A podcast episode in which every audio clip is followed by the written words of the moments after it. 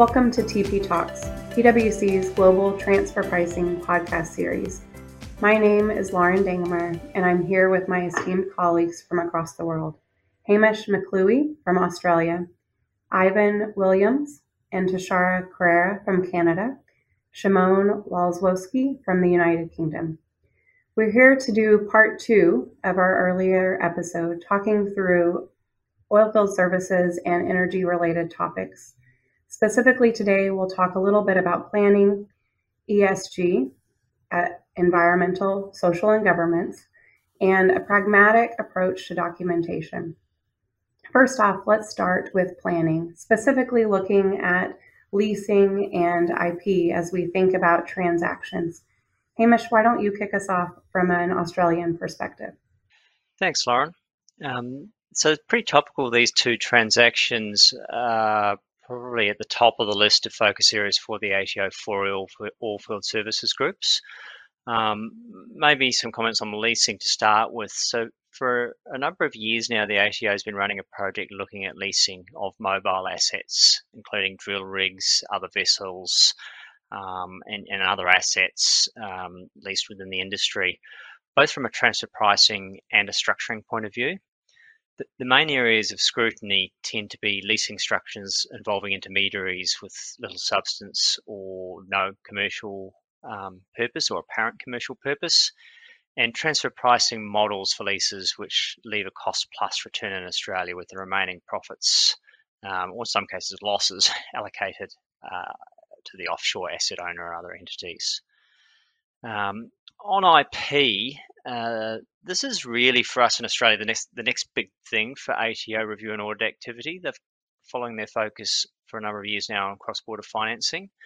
They've recently kicked off an internal project and released new guidance on transfer pricing for all things IP related, focusing on a number of different types of transfer pricing licensing arrangements where they see high risk. Um, not only from a transfer pricing, but also from a DPT and anti-avoidance perspective. Um, this IP project isn't specific to any one industry, but we we have seen oilfield services companies among those which the ATO is conducting their IP focused uh, TP audits on. Shimon, uh, no, you, leasing's been long been a, a, sort of a big topic in the UK. What's what's happening in your patch uh, in recent times?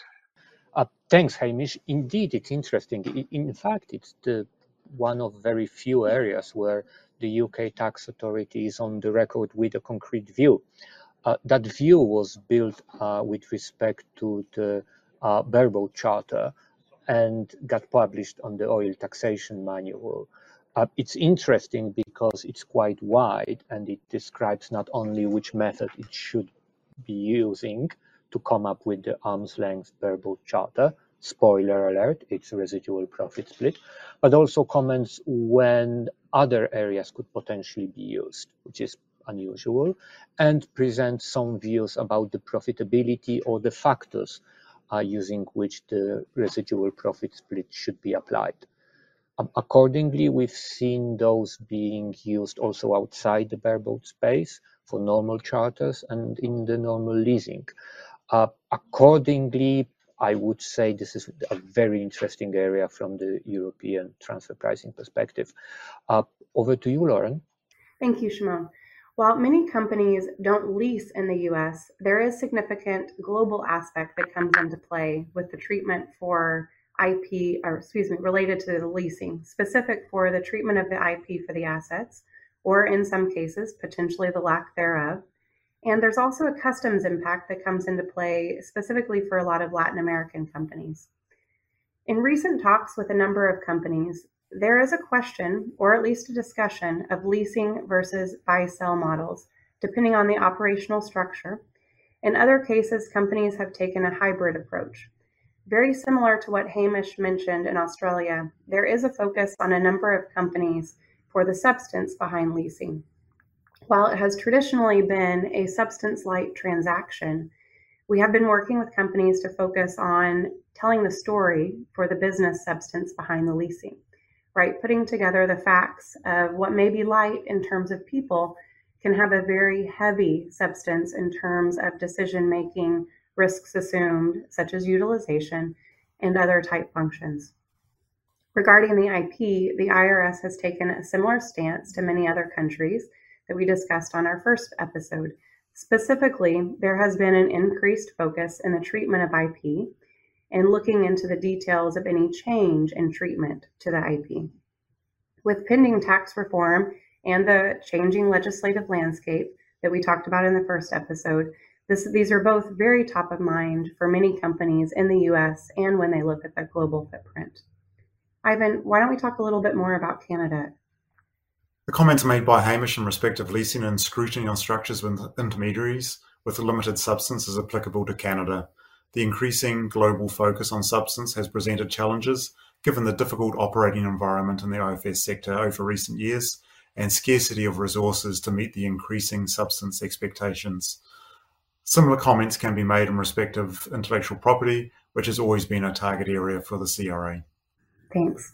Another industry specific topic that is top of mind for many is ESG. While it may seem like a buzzword, it's got some very relevant points of consideration for transfer pricing specialists. Shimon, from the UK and European perspective, why don't you kick us off? Thank you, Lauren. Indeed, ESG seems to be the fastest growing area in transfer pricing, perhaps with the exception of Pillar 1 and Pillar 2. Uh, perhaps it's because it's so wide. I mean, it covers G, the governance, uh, which actually started with the BEPS and covers quite a lot of stuff like a public CBCR, which is very hot in the EU this year, uh, all the way to E, environmental, uh, which started early on uh, and recently got quite a lot of steam uh, with the COP26 and, and related discussions about, about the environment.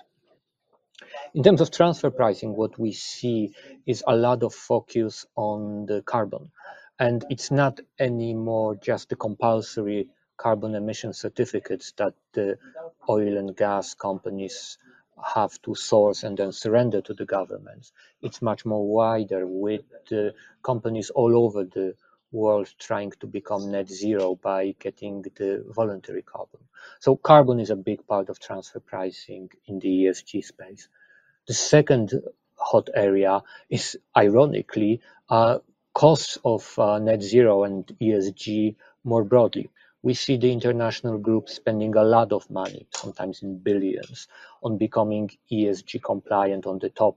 Those costs typically go down, and there's a big push back on the local OPCOS level against the deductibility of those costs. Uh, the last area that we see relates to the environmentally friendly energy. We see a lot of clients going net zero through purchases of renewable electricity, for example, through the corporate power purchasing agreement. That puts more flow through the related party sourcing strategies with the obvious TP consequences. So that's what we see in Europe. Uh, what about Australia? Yeah, I might just make make a couple of brief comments, Shimon. I think in Australia, perhaps we haven't got uh, as well developed markets around some of these these direct um, uh, issues to do with transfer pricing for carbon trading and the like. Uh, I think that's at an earlier stage, but no doubt will come. But what we are seeing is is, is a big focus from the ATO at, at on the G with an ESG. So tax risk governance, and and it's become a, a massive part of all the review and audit activities. Um, it's it's it's at a stage now where it's no longer enough for sponsors to ATO inquiries to simply explain companies' technical positions. Um, the ATO also expects taxpayers to provide significant information and evidence around how they manage and govern tax risk, and there are actually explicit whole sections of their of their reviews and audits actually dealing with getting assurance around that um, to the point now where the ATO's scoring frameworks and the risk rating frameworks um, won't allow taxpayers to actually get a low, overall low risk rating and, unless they're actually scoring well on their tax risk governance processes. Um, so I think that's the uh, on that ESG spectrum. I think that's the the really big one here in, in Australia at the moment for for taxpayers to be aware of. Thanks, guys. I think from an America's perspective, We are still seeing, um, looking at, at Europe and, and some other jurisdictions as to how things are progressing, but it's very top of mind for a lot of individuals um, in, in corporate groups as well as trickling down through tax and transfer pricing. So we've been having a number of discussions with our clients, but I still feel it's a topic that there's a lot more to come as we progress. Thinking through, um, as we move closer toward the end of today's discussion, I do want us to think about all of the regulatory requirements and changes we talked about in the last episode, the social pressures, some of the controversy and planning that the industry is going through. We always come back to the same topic in transfer pricing, uh, documentation, and compliance. We know the story of how we get to the policy and the methodology is very important but let's talk a little bit about how we actually explain that in our documentation. I think it's very practical or very helpful for companies to hear how we balance that compliance requirement with a pragmatic or practical approach. So, Hamish, I know you had some ideas from Australia, but I, I think this is one where we'll want to make sure we hear from everyone. Yeah, thanks, Lauren. Yeah, I might I might kick off with a few observations, and it's you know it's a challenging topic. How to, you know the word practical often isn't seen going hand in hand with with documentation, um, given the increasing compliance burden these days. Um, and and we are seeing taxpayers, uh, you know, constantly wrestle with how they manage their compliance in a practical way, but still satisfy the authorities. Uh, and and you know, it's it's not easy. Um, one important learning I think is that companies that are doing this successfully are probably these days focusing a bit more of their attention compared to previously on explaining the business, explaining the value chain and the economic roles of the parties to the transactions, rather than just just the benchmarking and economic analysis. Um, my sense is from experience in recent years that the companies that can demystify the business and how it works seem to be having greater success uh, and avoiding uh, initial scrutiny by tax authorities, turning into a protracted dispute. So, trying to really cut through and demystify the business rather than necessarily um, just focusing on, on building volume of documentation. Um, I think another theme is getting the right balance between a centralized approach to documentation, which a lot of groups take and, and should take um, from a consistency point of view, from a cost management point of view, but getting a balance between that and some level of local overlay or ground truthing of information um, is also um, very important. How about the UK, Shimon? What's the what's the uh, any any tips on how to manage these things in your uh, part of the world? Thanks, Hamish. I actually have some great news. Uh, HMRC has announced as of 1st of December that they are planning to introduce a local transfer pricing uh, documentation requirement for all large taxpayers. That's after years of uh, not having specific requirements of this type. Uh, in parallel, HMRC promised taxpayers some SAT, which will be a summary audit trail, which is supposed to replace the evidence log that they were hoping to get previously. Between now and April 2023, when the new transfer pricing documentation requirements kick in, HMRC will publish uh, detailed conduct and maybe some guidance as well. So very much watch this space. But I think an interesting development that we were not expecting uh, a couple of months ago. Thank you, and over to you, Lauren. Thanks, Shimon. That is interesting. I know that impacts a lot of my clients as well. Um, from a US perspective, the 6662 regs are not new. Um, they deal with our compliance, uh, contemporaneous documentation, penalty protection. But the FAQ that was released in 2020 has caused an increased focus on the documentation in the IRS audits. We've even seen the IRS take a renewed interest in asserting penalties in some of our more recent audits and a renewed look at documentation, timing, content, and execution of policy. From the US, we see a lot of companies looking at their global documentation requirements as they balance timing, um, global requirements. Often they take a focus of a clear, consistent approach. But as Hamish alluded to, while taking a global approaches and using templates is pragmatic, oftentimes, especially for this industry, it's important to layer on local specifics and also to tie back to the commercial rationale and industry impacts. I know specific with with industry impacts from Canada. Ivan, I think you're going to touch on it, but we're excited for Tashara to give us some pragmatic views given her recent time in industry as well. Yeah, thanks, Lauren. And I, I, would agree and echo your comments and also Hamish's, um, you know, just the importance of having that locally focused uh, transfer pricing documentation. Um, you know, we've seen increasing expectations from the CRA in terms of the level of transfer pricing documentation um, that they expect to be prepared, as well as the supporting documents. And this is translated into a higher bar to meet the reasonable efforts test to obtain technology protection. Therefore, you know, that locally focused Canadian documentation is more important than ever and just cannot be some generic uh, global template that is rolled out which really doesn't have any reference to Canada. But as you say, I'll pass it across to Tashara um, to give some specific uh, comments from a from a, her experience in industry. Thanks, Ivan. I wanted to add a few thoughts on what we can do to better prepare for the uptick in controversy that we're seeing and that we know that we'll continue to see. This uptick in controversy is coupled with the fact that tax authorities are now likely auditing the 2014 period and beyond, which is when most oilfield services companies suffered low margins due to the downturn in the oil and gas industry. It's important for companies to have a robust global industry analysis to point to in order to justify these low margins or losses. So emphasize the unprecedented nature of the downturn, talk about the significant impact on the profitability of the players within the industry, the major reductions in headcount that we saw, significant M&A activity that we observed, and the number of bankruptcies. And as you progress through your documentation, refer back to this industry analysis often, particularly within the company analysis and the economic analysis.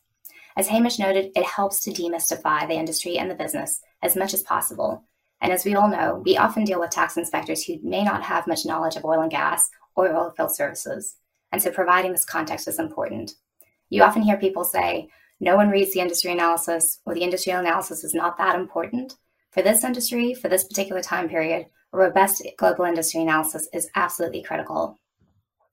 It's also helpful to construct pro forma financial statements in real time for high risk jurisdictions in order to demonstrate the impact that the downturn has had on your segmented or country financials.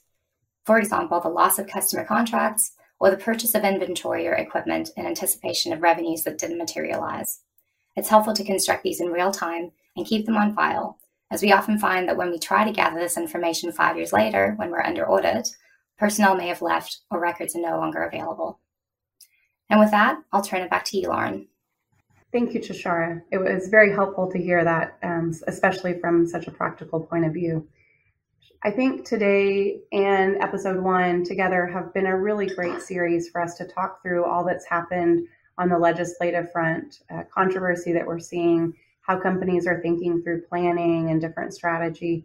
But I want us to have a couple quick sound bites, right? At the end, what are key takeaways that, that each of you would share with the audience? Shimon, maybe we take a UK view first on this. Uh, thank you.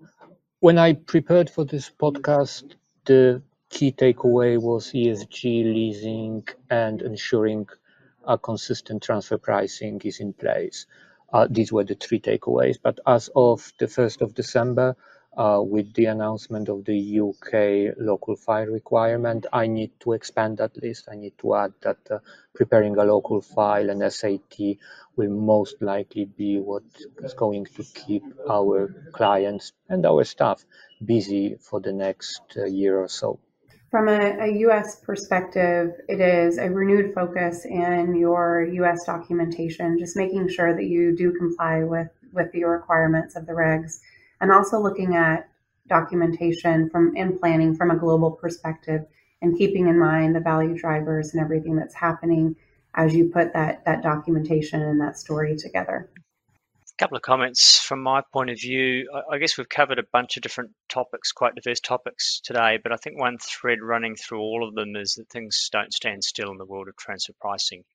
Uh, the, the, focus areas of tax authorities shift, new issues like ESG arise, and simple things like the winning formula for managing compliance in a practical way change over time. So I, think a, a, key takeaway is it's important to try, be trying to look ahead um, and anticipate where things are going um, rather than uh, simply looking backwards and, and rolling forward historic approaches to, to managing transfer pricing. Yeah, thanks, Hamish. Yeah, I think that locally focused uh, transfer pricing documentation is, is, key for Canada. And, you know, while we've not seen a lot on the ESG front in Canada to date, uh, from a transfer pricing perspective, I think expect this to gain momentum as it gains momentum in the wider economy. So I think watch this space in respect of ESG. Thank you so much, everyone, for your time today listening and, and for our panelists. I think it's been a great discussion, and we heard a lot about ESG and some of the planning that's going on. But I think key takeaway really comes down to transfer pricing is a, is a global activity, right? As you're operating in, in multiple jurisdictions, it's important to take that overarching global view, but also to think about what's happening in each local country and jurisdiction that you operate in from an industry perspective and from a local ops perspective. Thanks again for listening. And thanks again to our panelists. Have a great day.